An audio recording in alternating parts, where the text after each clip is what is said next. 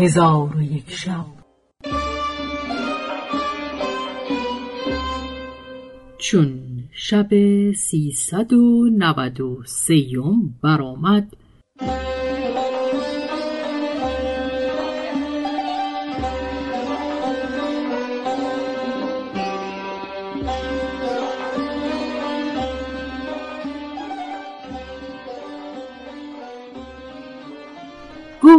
ای ملک جوان آن دو جوان گفتند پدر ما روزی از بحر تفرج به باقی که داشت بیرون رفته.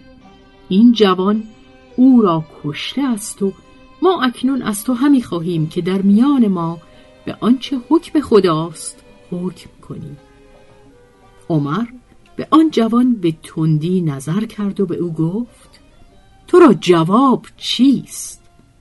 آن جوان دلیر و فسیح بود. تبسمی کرد و با فسیح ترین زبان به تکلم درآمد و عمر را با کلمات نیکو تهیت گفت. پس از آن گفت به خدا سوگند آنچه گفتند راست گفتند ولکن قصه خود به تو بیان کنم. پس از آن فرمان تو راست. پس گفت ای خلیفه بدون که من از عربهای بادی نشینم. وقتی قوم مرا قهدی پیش آمد من با اهل و ایال و مال به سوی اینجا بیامدم.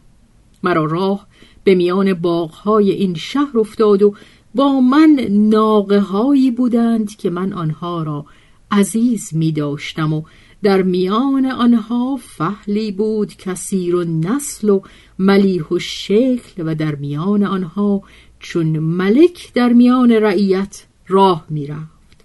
پس یکی از ناقه ها سر به سوی باغ پدر ایشان برد و از دیوار آن باغ شاخ درختی به در آمده بود. ناقه آن شاخ را به دهان گرفت و او را بشکست. ناگاه شیخ از میان باغ بیرون آمد و از خشم آتش از چشمان او فرو میریخت. و در دست راست سنگی داشت و مانند شیر همی قرید پس به آن سنگ فهل را بزد و او را بکشت.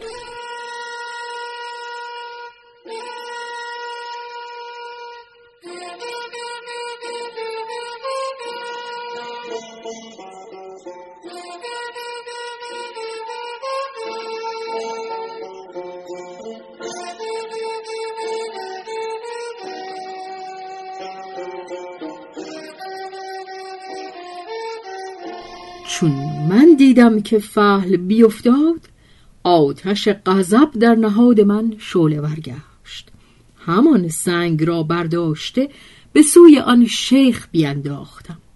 آن سنگ سبب هلاک او شد و با آنچه فهل را کشته بود خود کشته شد و در وقت رسیدن سنگ بدو فریادی بلند برآورد. من از آن مکان بگریختم. آن دو جوان بر اثر من بشتافتند و مرا گرفته به سوی تو آوردند و در پیش تو بداشتند. عمر گفت اکنون که به جنایت خود اعتراف کردی تو را خلاصی محال و قصاص از تو فرض است. آن جوان گفت به هرچه امام حکم کند اطاعت کنم و بر آنچه که شریعت اسلام اقتضا کند راضی هستم. ولکن مرا برادری است خورد سال که پدر پیش از وفات خود مال بسیار از برای او جدا کرده و کار او را به من سپرده و خدا را بر من گواه گرفته گفته بود که این مال از برادر توست. در محافظت این احتمام کن. من آن مال را گرفته به خاکش سپردم و جز من کسی مکان او نداند. اگر تو اکنون به کشتن من حکم کنی آن مال تلف شود و تو سبب اطلاف خواهی بود و روزی که خداوند عالم در میان مردمان حکم کند آن صغیر حق خود را از تو مطالبه خواهد کرد. اگر سه روز مرا مهلت دهی من کار آن کودک را به کسی سپرده خود به سوی تو بازگردم. عمر ساعتی سر به زیر انداخت. پس از آن به حاضران نظر کرده گفت کیست که این جوان را زامن شود؟ آن جوان به حاضران نگاه کرد. در میان ایشان به ابوذر اشارت کرده گفت این مرا زامن است. چون قصه به دینجا رسید بامداد شد و شهرزاد لب از داستان فرو بست.